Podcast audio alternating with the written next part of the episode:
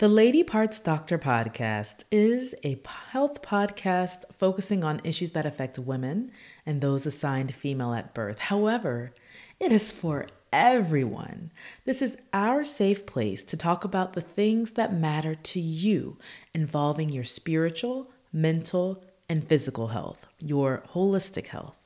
It's not medical advice, it's medical information. We talk and I give you the evidence with a little of my personal and professional experience sprinkled in. So sit back, relax, grab your beverage of choice wine, water, coffee, tea. I always lead with wine for whatever reason, but I'm never drinking wine. I'm always drinking water.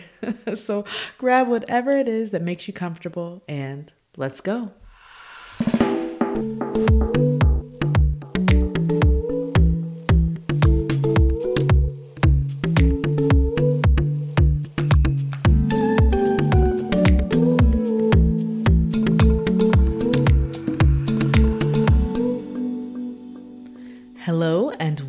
To the Lady Parts Doctor podcast. I am Dr. Stephanie Hack, the Lady Parts Doctor, and thank you for joining me today.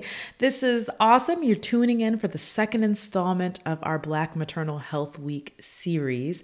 I am recording a podcast a day during Black Maternal Health Week, April 11th through April 17th. So it's been really exciting. And thank you for joining me. I love it when we chat. Yesterday, we did basically an intro to Black Maternal Health Week, why it matters, why it's necessary. And so today we're going to do something different. I'm having a conversation, and I know you love when we have guests on. I love it too. I always love talking to people about different things and hearing their perspective. I know you also, you know, I know you love what I have to say, but that you also like to hear a different opinion, a different perspective. So we're doing that today. A few months ago, I came across something that pulled my attention from my mindless internet scrolling. I mean, I can waste many minutes, sometimes sometimes at least an hour just kind of scrolling through social media. But in this post on social media, it was in a group of OBGYNs that I belong to. It was an Instagram post about R&B artist Summer Walker. The post showed Walker posing with her two newborn babies and detailed how she was happy to deliver her babies at home. It read, I am so proud of myself just sharing to inspire other women because I know once you carry twins to almost 42 weeks, especially with one breech, people will try to steer you towards induction or C section, which there's nothing wrong with these. I just didn't want it for myself. You can do it. This was my second home birth, all natural, seven hours, no tearing. And the post continued, but that's really the part that stayed with me. And I'm going to be honest with you. I cringed as I read it. I am not a home birth person. I repeat, I am not a home birth person. And I'm honest about that. Then you add twins and then you add breech to the equation. And I'm screaming, no girl, don't do it. but she did do it. She did it. She had to be evaluated at the hospital after, stating, I have thin blood, so I always end up going to the hospital to bring myself back into good strength for them. But as long as my kids stay at home untouched, I'm good. I don't know exactly what that means, but I interpret that as being anemic and maybe she needed a blood transfusion, but I don't know for sure what that means. And again, this just kind of all adds up to red flags for me like, no, girl, don't do it. You should deliver at a hospital or a birthing center, but really at a hospital. As an OBGYN, this just it just sounds like a disaster waiting to happen to me, but I am not just an OBGYN and let me rephrase because I'm I don't want to use the word just. I am not only an OBGYN. I am many things. I am also a black woman. I am also a mother. So, I wanted to re examine the story from those angles instead of my OBGYN risk, risk, risk adverse angle. First, she was able to deliver her children in the comfort of her own home. That sounds nice. No need to worry about the cleanliness because it's already at the standard you're used to, or the privacy. Like you're not letting somebody in your house that you don't want to be in your house. You have the ability to control all of that. Second, She was free to direct the entire care experience. There wasn't a need to ask if or when she could eat, go to the bathroom, or move around. I mean, that sounds nice. Also, just thinking about postpartum, she didn't have 10,000 people coming in and out of the room when she was trying to sleep and rest. I mean, that sounds nice. And finally, the fear of undesired intervention or mistreatment by the care providers was low to non existent. And did I forget to mention that she had Erykah Badu as her doula? I can just, I already am imagining the scene. I feel like there's a vibe, like On and On is playing in the background, and maybe there's some incense burning, and I feel like the lights are dim. It's just in my mind a very kind of nice spiritual experience. And I'm making all of this up, but this is just what I imagine. And if I didn't have my professional knowledge or experience, I'd be sold. But alas, I have years of professional experience and they shape my views on these topics. According to a 2014 National Center for Health Statistics data brief, in the United States, approximately 35,000 births, that's about 0.9%, so almost 1%, per year occur in the home. So about 1% of births occur at home every year. I'm sure that number has increased since the pandemic when people were really avoiding the hospital. Approximately one fourth of those births were unplanned or unattended. So, where is the best place to give birth? At a facility like a birthing center or a hospital or at home? The answer is somewhere in between, and really it's different for every woman. When it comes to a side by side comparison of the outcomes, quality data is lacking. Our gold standard study is a randomized controlled trial where you take a population and you randomly assign them to get one intervention or another. Then you compare the outcome. In this case, that would be taking pregnant moms with similar medical and pregnancy histories and randomly assigning them to either a home birth or to a hospital birth, and then comparing how they do and what their experience is. As you can imagine, that's not going to work because people want to give birth where they want to give birth. And they're not opting to leave it up to chance or to some clinical person who's making that decision for them or assisting that decision. So, what does the data have to say? Rather than give my opinion, I know that's not what you came here for, let's talk about the facts. When compared to planned hospital births, recent observational studies have shown planned home births are associated with fewer maternal interventions, including labor induction or augmentation. So that's using medication or processes to get you into labor or to push your labor along, regional anesthesia, electronic fetal heart rate monitoring, episiotomy or operative vaginal delivery, and cesarean delivery. They're also associated with fewer perineal lacerations. Those are your tears um, in the vagina or the perineum. However, in the studies from which this data came, the mothers planning home birth were likely to have already had birth. So, someone who has already had a baby is going to be in a different situation than someone who's never had a baby in many of these cases. This means the results wouldn't necessarily be the case for someone who had never had a birth before. Home birth is also associated with a more than twofold increased risk of perinatal death, that's one to two in a thousand, and a threefold increased risk of neonatal seizures or serious neurologic dysfunction. That's about 0.4 to 0.6 in a thousand. If the fetus is breached, the intrapartum mortality rate is about 13.5 in 1,000, and the neonatal mortality rate is 9.2 in a thousand. So there is some advantages and there are some disadvantages. To continue this conversation, I wanted to speak with someone who is less biased than I. You know, I, I do my best to be objective. And again, I will always be honest with you when I am just providing my opinion versus the facts. For this episode, I invited a special guest, Dr. Carla Williams, MD. Dr. Williams is a board certified OBGYN and holistic women's health care provider. She also serves women as a birth and postpartum doula. That's awesome. And you're not going to see this combination a lot currently, but maybe you'll see it more. Dr. Williams is a wife and a mother of three. She has one daughter that was birthed at a hospital and two sons that were born at home. She was born and raised in New York and spent a few of her formative teenage years in her family's native country, the Dominican Republic. She completed her residency in obstetrics and gynecology at New York City Health and Hospitals in Lincoln in the Bronx, New York. She currently practices at a Montefiore New Rochelle Hospital in Westchester County, New York. And having experienced medical discrimination herself, Dr. Williams is passionate about health equity and fighting to improve outcomes for mothers of color in underserved communities. So, tune into our conversation, relax, and enjoy.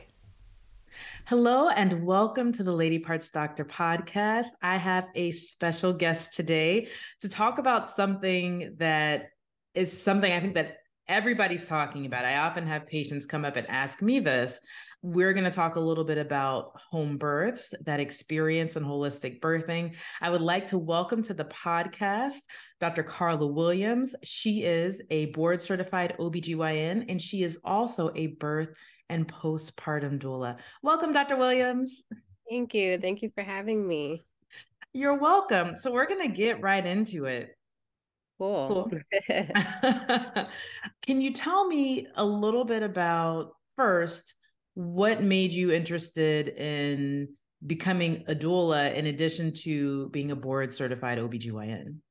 I like to say that I've always had um, a natural look on on life in general, but um, in birth particularly. So I was always attracted to wanting to, you know, let physiological birth happen, you know, and intervene as le- little as possible during the process and allow, you know, nature to unfold, is what I say. Obviously, I got into the field of obstetrics knowing that there were going to be instances, a lot of instances where, you know, we had to intervene. And, and that was part of what I wanted to do in the t- at times when it was necessary. But for the most part, I wanted to stick to letting that natural process take place. And my desire to become a doula came after having a doula for my second birth and just seeing how beneficial that was for me and wanting to include that type of care and attention for you know my my patients i wanted to mm-hmm. bring that into my my practice as a doctor but also you know do that outside of clinical care and actually serve as a doula myself. So that's basically how I got there. yeah, I mean, that really is the way to kind of provide mm, the best birth experience all around all mm-hmm. around i'd say because i think one thing that our patients really want everybody wants to feel connected and we lose so much connection the way yeah. we the way we run labor and delivery the way we provide care as obstetricians and gynecologists because when you're working a shift mm-hmm. right? And you know it stinks like you care for somebody you can start to labor with them or start with their birthing process and the pushing and then all of a sudden somebody comes in and you're like yeah. Mm-hmm. okay i guess i'm done and you stay if you can um, exactly. but you can't always stay. So mm-hmm it makes sense to me because I think that's why a lot of us went in, especially to care for people who look like us. Right, right. Provide the care that they need. But when you're not able to do everything that they need, when you're not able to provide the support that patients need. So, you know, that that makes a lot of sense to me. Now, can you talk a little bit more about the difference between your first and second and how you felt the difference manifested for you having a doula and not having a doula for even your yeah. postpartum experience? Yes, for sure. So, with my first, I was a resident at the time, you know, in the middle of my training to become an OBGYN, and hospital birth was just going to be the easiest thing for me. You know, mm-hmm. I didn't have really the time or brain power, I guess, at, at that time to really try to plan for anything else. So, I figured, you know, let's just let's just do it this way this this first time and you know, I'm I work in the hospital all the time, like I got this, you know, we can just do it that way. So, you know, I I went to a major, you know, university hospital in New York um to have my baby and the experience was not what I expected for a number of reasons. You know at that time i wasn't opposed or or to getting an epidural in my mind i thought you know I hope I don't need it. You know, I don't want it. But mm-hmm. yeah, I ended up getting that. I went to the hospital and um, I was basically, to make a long story short, stuck at six centimeters for a long time, like basically at least like 10, 12 hours. Oh my goodness. Okay. Yeah. It That's was a long it, time. that's a long time. It was like not like six centimeters, but like, you know, I was hovering around five to six for for a long time and they gave me you know a chance a mm-hmm. chance mm-hmm. and whatnot and i was just with my epidural lying in bed for all those hours and then when the time came that we decided you know it was too long i was offered the c-section and i said you know what i signed the papers and everything but i asked the doctor to have just a little bit more time because you know the monitoring of the baby was okay everything was fine so i was like let me try something else so i i told myself i'm like listen you've been lying in this bed this whole time you haven't moved at all like just get up and do something so mm-hmm. got on in in knee chest position and then an hour later i was ready to push my baby out so you know in, in that in my case it was just a matter of you know positioning and put mm-hmm. getting my body in a in a in a way that allowed my baby to you know navigate and and make her way out so so that was like part of the experience the other experience was having having to go through like discrimination during my hospital stay where the yeah, tell me more about that mm-hmm. yeah the pediatrician that came to see um, me after delivery and um, to take care of my daughter uh, inquired about my partner and I, our insurance, and told us that he didn't take care of Medicaid patients because they weren't productive members of society. What? So, yeah.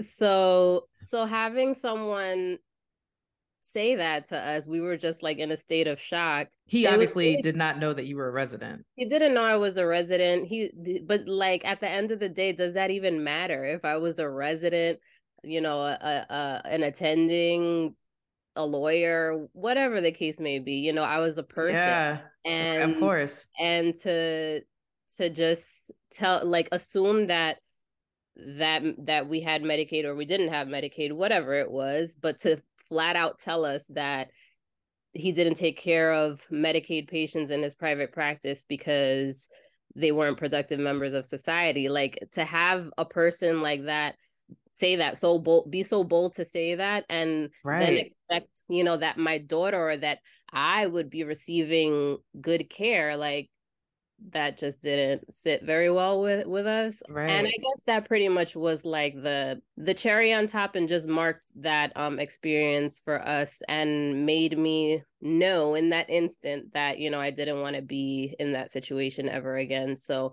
moving forward with my second pregnancy um, i was also still a resident at that time but finishing up residency and decided that initially my plan was to have a birth center birth but okay. um, but then I changed my mind towards the end of that second pregnancy and decided on home birth and went through with that. Okay.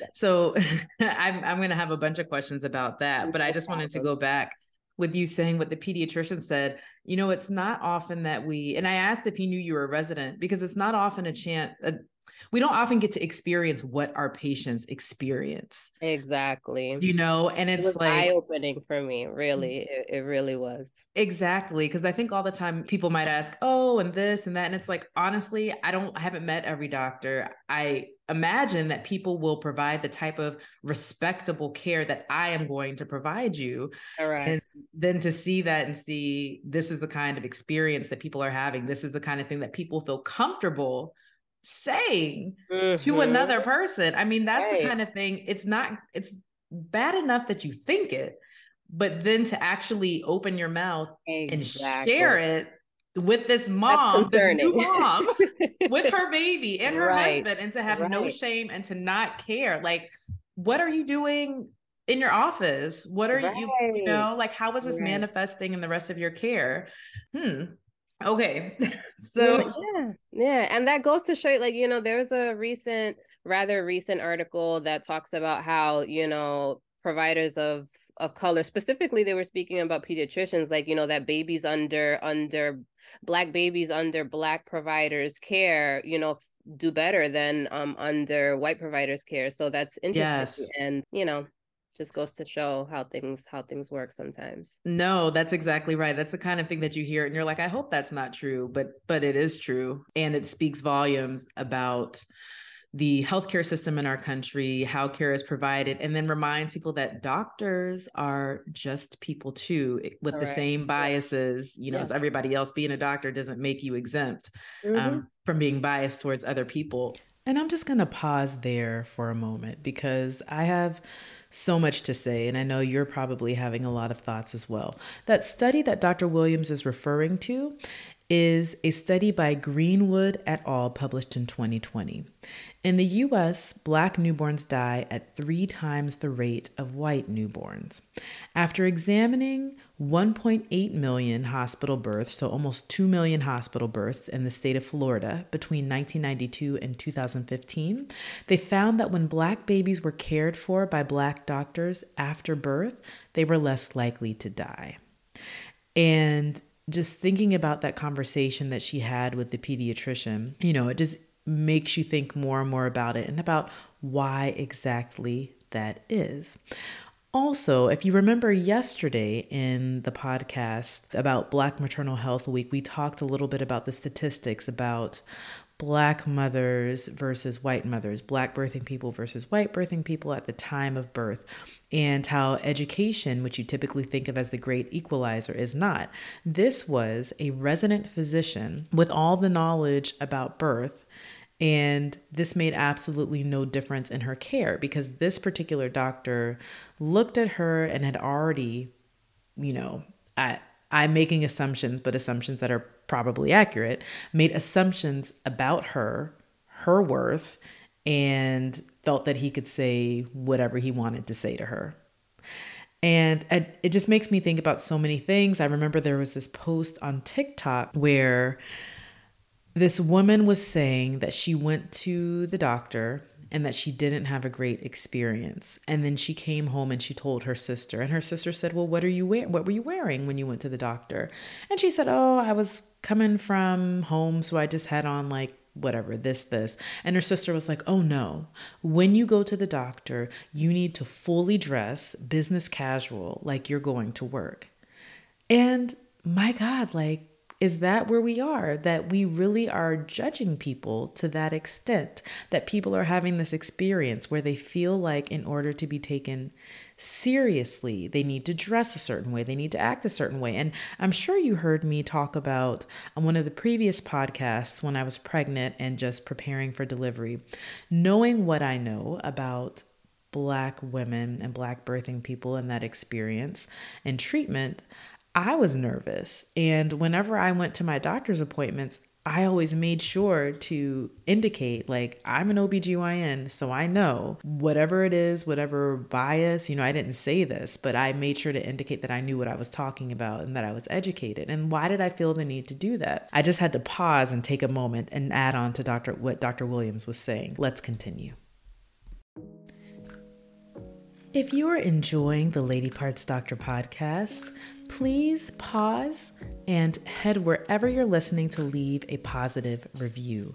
If for some reason, and I know this will not be the case, but if for some reason you are not enjoying the Lady Parts Doctor podcast, please let me know. I want your feedback.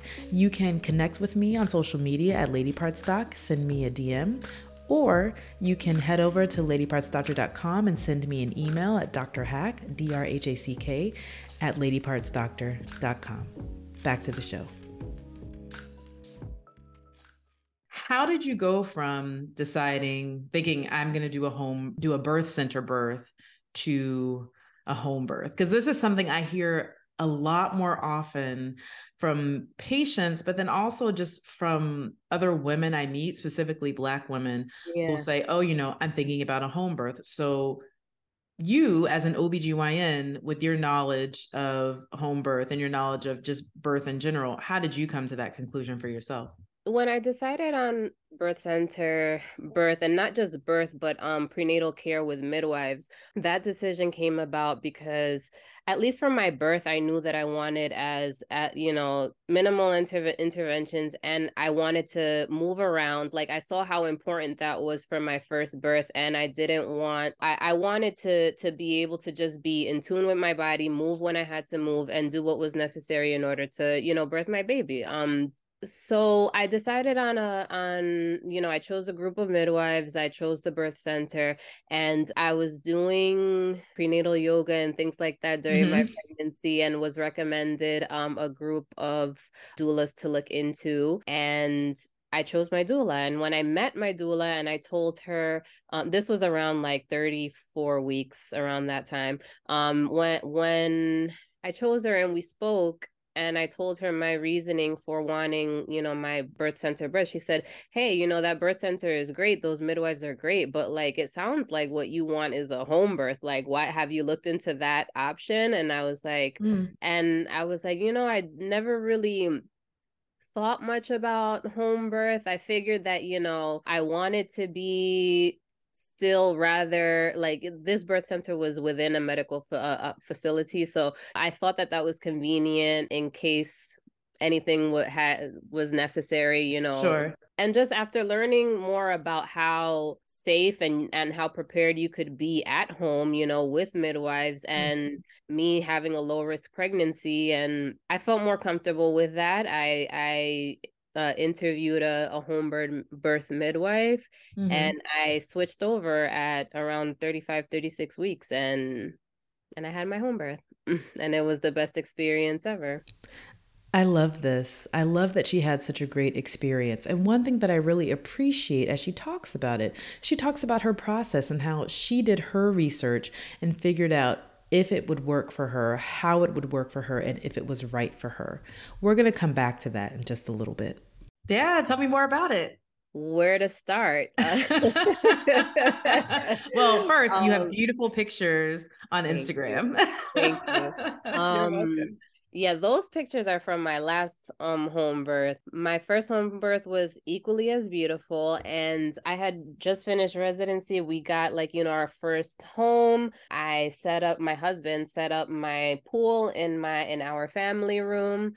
Um, you know, a birthing tub and my midwife had all of her supplies and everything laid out mm-hmm. and i walked around my home i i squatted when i was feeling my contractions. When my midwife arrived i was already seven centimeters i had my water had broken i had been laboring at home for a couple of hours. Mm, in um, the pool or just just walking around. Walk around. Um, I didn't mm-hmm. get into the pool yet. My doula arrived um, maybe like an hour before my midwife arrived, and she was there, you know, helping me through the contractions. My husband was also around and very supportive and helping me. And like I said, when my midwife arrived, um, I was seven centimeters. She checked me. She asked me if I wanted to be checked, and I said yes. And then I continued to labor around, you know, outside of the pool for a bit. But soon I did. Um, shortly after, I did get into the tub. I labored in the tub for uh, an hour maybe. And then she would never examine me again. While i was in the pool she could just tell from the sounds that i was making and what i was doing that i was close to you know having the baby. She came close when she thought that the baby was coming. And i just like i, I was kind of like in a squatting position in the tub. And when i felt that my son was coming i just kind of stood up and she was right there beside me in the pool. And she caught my son like there wasn't like an active like pushing stage where i was just sitting there and and pushing for a long time. It was just very mm-hmm. instinctual. It's like I, my body just told me okay you know stand up a little bit. Your baby's coming up coming out. And she was just there and caught the baby and and that was that. And i just you know had the baby there in the pool. I had my son. I held him. After a little while i got i was helped out of the pool birthed the placenta outside of the pool. It was beautiful. I mean, it sounds beautiful. beautiful. now, you know, I have to say this because when I hear home birth, I'm like, it is not usually something that I recommend for patients, you know, based on my pre- professional experience as OBGYNs mm-hmm. and you think mm-hmm. of situations where you've had patients come in after a home birth and you know if we're seeing you after a home birth that's because there's a problem yeah you know if you have yeah. a home birth that's un- uncomplicated we are not going to see you you know i want to highlight that you said that you know you knew that it would be you were low risk mm-hmm. and you know i say that to say people have home births all the time and most of the time things go fine mm-hmm. um, and there is not an issue so it's just you have to know if you were the right candidate candidate thank you mm-hmm. if you if you're the right candidate for the experience because sometimes we'll hear something like oh i've had two c-sections and i'd like right. to have a home birth and it's like right. Mm-hmm. are not a good candidate. right, right. I agree. I agree. Yeah. Um, at the end of the day, I think the biggest thing is proper informed consent and a person being told and explained what what the real risks and benefits are, even in mm-hmm. that situation. Even we have to also just respect autonomy and what a person decides for themselves because you know what you're comfortable with is not the same thing that I may be comfortable with. And mm-hmm. even if a person like I personally like would I recommend someone who's had two previous C-sections to birth at home? I I personally would not and I would speak to a patient about that and tell them and and tell them you know what the data shows and you know right. what, what my what my recommendations are but at the end of the day if they feel like they're comfortable with that risk because you know what what are we talking about here what risks are they potentially trying to avoid with a hospital birth because there mm-hmm. are risks as well and you know there with that so i feel like proper informed consent is key and just respecting right. individuals decisions and what they want for themselves and their baby. Right. Nope i agree. I think one of the things that some of us are the message that some of us are trying to give patients is really as physicians we make recommendations mm-hmm. right like we're not going to tell you what to do. Mm-hmm. We might strongly recommend that you mm-hmm. do something based on the information, and right. we should, your physician should provide you with the information, like you said, to make an informed decision mm-hmm. that's in line or aligned with what you ultimately mm-hmm. want. right. and yeah. and I think that often that's missing. Mm-hmm. Mm-hmm. You know, that's missing. And I think that results in a lot of miscommunication between patients and providers and and really feeling like you don't want to put your care in someone else's hands when they're just telling you what you have to do mm. it doesn't really work work well uh, for most people nor should right. it so why do you think and I don't know have you heard a lot more a lot more women talking about home birth experiences I mean I think that's kind of a skewed question because I know that you're also a doula. yes, but but even even in in in my practice, like I have patients who come who are newly pregnant and don't really know what the difference is between, you know, a doula, a midwife, and what um OBGYNs do and mm-hmm. and how they could potentially work together um mm-hmm. or not work together. Mm-hmm. Um and they are kind of lost as to what type of care it is that they want and they don't know, you know, what it's like to have a hospital birth or if they could have birth at a birthing center or if they're a good candidate for home birth. So i, I get plenty of um, patients coming to me um, asking those questions and wanting to know more about home birth. Sorry that was your question or yeah well i wanted to know like have you been getting that question more often? Have you yeah. seen Mm-hmm. Yes, and then sure. why you think that might be, or what kind yeah. of reasoning your patients give you? Mm-hmm. I think that the reasoning that a lot of them have is that, you know, the, a lot more focus has been placed in the last few years, maybe even with with COVID also, of these mishaps have it happening, of how maternal mortality and morbidity is just so high in our country, you know, one right. of the most developed nations and with the worst outcomes for mothers and babies um, in comparison to other developed countries and just highlighting also the black maternal health crisis. And you know a lot of my patients are women of color and they're concerned about what what's going to happen to them in hospitals. And they are looking for out of hospital birth for those reasons. And also not only because of medical racism and what's going on in that sense but also just in general the over medicalization of labor and delivery and the process of birth you know interventions that aren't necessary but they feel they are pushed on them and they're mm-hmm. wanting to avoid that as well so it's a mixture of of those things at least in my experience Yeah, I I agree with you. I think that's why I'm hearing a lot more about the home births as mm-hmm. well. Just mm-hmm. people are more interested because it's scary. And I will say, you know, I stepped out of full time clinical practice about a year ago and I had my first two children under the care of my colleagues while I was a practicing um, attending physician. Mm-hmm. And then my last baby that I had in September, it was they were doctors I didn't know. It was a friend of mine, her practice, but she yeah. was the only one I knew.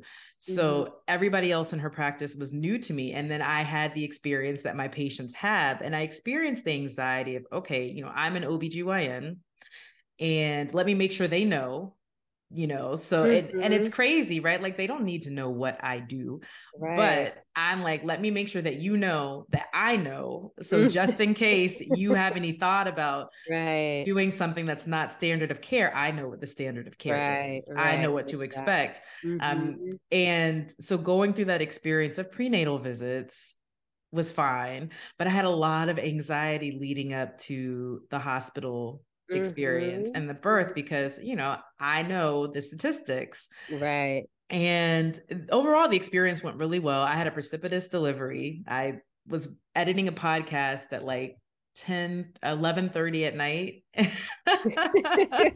And then three hours later they're holding my baby. Oh my goodness. Wow. It was let me tell i i believe in having the experience that you want in labor and delivery. And the experience that i wanted was to have my epidural mm-hmm, and my mm-hmm. dim lights Mm-hmm. and to have Renaissance playing in the background mm-hmm. with my oil diffuser. That's like that's what I wanted. Okay. And instead, I got to labor and delivery, huffing and puffing, went into triage, got wheeled out, and had the baby. Like I think I was on labor and delivery for 15 minutes before oh I had the baby. Goodness. So that wasn't the experience that I had.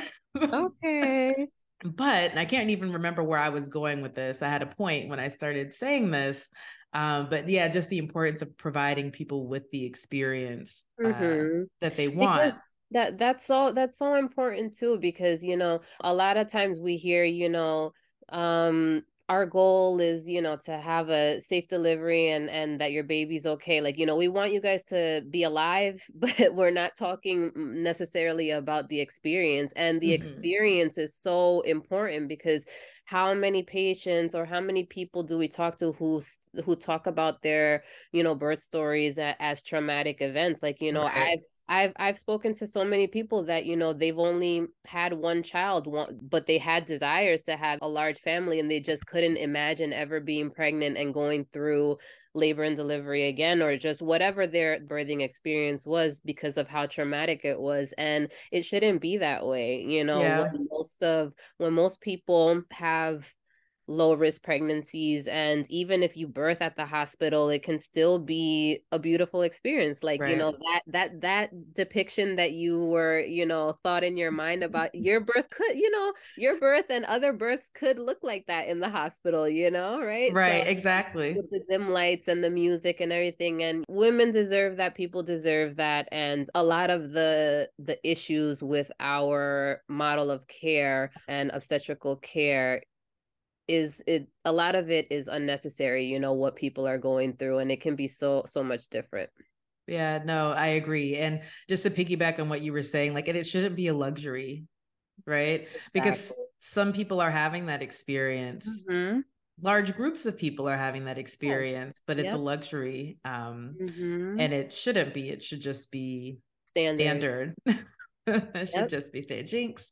Um, so I would like to hear a little bit more then about how you decided to become a doula in that process. I decided I wanted to become a doula officially because you know when when it comes to being a doula it's not like you have to undergo a training it's not like you need a certification like doula is just a support person, a person mm-hmm. who can support you through whether it be, you know, the prenatal period, birth, postpartum. It doula could be your mom, doula could be your sister, doula mm-hmm. could be your your cousin or your husband or your, or your husband. Of course, yes. So doula can be anyone, anyone who's just there to support you and and help you go through the process. I decided that I just wanted to do it officially and like you know get some some extra training on it and be able to support people in, in that way after I had my middle child, which was my first home birth, and I had um my experience with my doula. My doula basically became my best friend. Oh. and really just through seeing her work and um and other doulas work and just how good my experience was and the experience of others. Like I said, I wanted to incorporate that into how however I could in my clinical care, but also, you know, working as as a doula. I officially did that after and took a training um, to become a doula after I had my last baby. And um, it was basically you know there's different trainings that you can do they can be online it was virtual because we were still you know in covid and whatnot but i i took my training and then i just started supporting clients in that way too i joined ashe birthing services which is my friend's group of doulas mm-hmm. and i have supported clients in that way too hospital births and and home births. So it's been beautiful to you know step out of that clinical role and just be that support person for others. It's it's been beautiful I feel like that has to be hard. Like you don't feel like yourself wanting to start providing care. well, you know, I it, it is it hasn't been hard. I'm surprised because I thought that maybe maybe it could be, but you know, at the mm-hmm. same time, you know, doulas help educate you and help you advocate for yourself. So I just see it as an advantage that, you know, I I do know what um that tracing is. yeah, right. I do know that, you know, if your doctor is offering you this, um maybe it's indicated, maybe it's not, mm-hmm. you know. So I just see it as an advantage that I am able to help clients understand better what's going on and if they have any questions, you know, and need clarification on certain things, then you know, I just feel really equipped, you know, obviously yeah. them certain explanations and that extra support but really um any any doula does that and helps you helps you you know understand things when it comes to the whole labor and delivery process and and helps you make informed decisions and advocate for yourself. So it sounds like it could be hard but really it's not too hard to step back and and just you know support there and and yeah. It's well, a different experience but it's, yeah. it's as rewarding. No, I mean, I I think that makes sense because you know, in my practice, I do a lot of supporting and coaching, and it's a lot to try to do that and then also provide the care. And then you don't get to spend as much time yeah. because yeah. you're kind of running around checking mm-hmm. on everybody. So to be able to just kind of stay and be supportive mm-hmm. for one mm-hmm. person. Right. Exactly. You know, and you nice. Know, yeah. And like you mentioned, you know, when you have your patients that sometimes that's also like a difference between the midwifery model of care you know and and home birth and then you know obstetricians and and how we work unless it's a solo private practice uh, maybe you can are able to develop that type of relationship where you're consistently you know seeing your patient and you are the one who delivers their baby or catches their baby. But yeah that's that's the part of the limitations that we have as you know a lot of us practicing obstetricians you know whether it's in a group practice or whatever the case may be we don't mm-hmm. really develop those relationships quite the same as home birth midwives well you found a way to get the best of both worlds mm-hmm, mm-hmm, exactly. well, thank you very much dr williams for coming on and speaking i think this is really awesome episode. I want to make sure if people want to know where to find you for obstetrical care, um, mm-hmm. gynecological care, and then also for doula services, where can they find you? So for doula services, you can just look up Ashe Birthing Services site and I am there and you can shoot us an email through there. If you're looking to uh, see me for clinical care, then I work for Montefiore New Rochelle. You can find me on their site. Um, you can also email me at carlawilliamsmd at gmail.com. And what's your, can they follow you on Instagram? They can as well, yes. And that's Dr. Carla Williams. That was a really great, interesting, and informative conversation with Dr. Williams. And I really hope you enjoyed that. I enjoyed having her on. She was a great guest, and it was great to hear her experience. Now, what is the takeaway from this conversation? The bottom line is from the limited data we have, the mortality rate of home births are low, but higher than hospital births. Furthermore, it's important to use the right selection criteria. The American College of Obstetricians and Gynecologists, also known as the college, believes that hospitals and accredited birth centers are the safest settings for birth, but also recognizes that each woman has the right to make a medically informed decision about delivery. According to the college, you need to consider several factors before deciding to proceed with a home birth, and I have to admit, I'm in agreement with this. First, the appropriate selection criteria. You want to make sure that you are actually the right candidate for a home birth. According to the college's Committee on Obstetrics, fetal malpresentation, multiple gestation, or prior cesarean delivery are considered absolute contraindications to having a planned home birth. And notice how they say planned home birth because we recognize that sometimes you are en route to the hospital and you might not make it. Okay, that almost happened to me with my last with my last birth. To give some more information, fetal malpresentation means a fetus, a baby that is not head down with the head ready to come out of the vagina. Multiple gestations would be any pregnancy that has two or more babies. So, twins, triplets, that's multiple gestation. And of course, cesarean delivery is a C section. So, all of those are considered absolute contraindications, meaning under no circumstances do they recommend that you have a planned home birth. If you have any of those, they recommend that you plan to deliver, or excuse me, to plan to birth at uh, the hospital, potentially a birth center that's connected with a hospital. Two, expert availability. You want to have available a certified nurse midwife, a certified midwife, or midwife whose education and licensure meet International Confederation of Midwives global standards for midwifery education, or physician practicing obstetrics within an integrated and regulated health system. Basically, you want to have an expert available if the ish hits the fan and you need additional assistance. You want access to consultation. That's the third one access to consultation. That, that kind of rolls in with the expert availability. And then four, you want to be able to access safe and timely transport to nearby hospitals. So, again, if the ish hits the fan, you want to be able to get to the hospital if you need it. I hope you never need it. And I hope everything goes fine and perfect and it's beautiful. And I get to see the pictures on social media and say, oh my gosh, that was so beautiful. What a beautiful birth. so I hope that this conversation gave you a little more information to better inform your birthing decision or to share with someone you know who may be having a discussion or maybe trying to decide what the best option is for them and they need more information. The goal, in line with this week's Black Maternal Health Week theme, is to restore your autonomy and also make sure that you're able to make a well informed decision that you are happy and comfortable with. That's all I want is to you for you to have the information that you need to make the decisions that are best for you. You can connect with Dr. Williams on Instagram at Dr. Carla Williams, D R C A R L A Williams. And if you're interested in her doula services, you can find her at ashebirthingservices.com backslash Carla. That's Ashe, S A S H E, birthingservices.com backslash Carla. Before you go, make sure to subscribe to the blog, the podcast, Instagram. I'm at Lady Stock. You know, connect with me because we like to keep the conversation going. And let me know if you have any questions, stories, ideas. If you listened and you wanted to comment on what you listened to, just let me know. You can also email me at drhack at ladypartsdoctor.com. That's D R H A C K at ladypartsdoctor.com. And of course, if you're interested in continuing the conversation in person, I book for presentations, consulting, and workshops. You can find me through the website, ladypartsdoctor.com. Until next time, which is, again, tomorrow.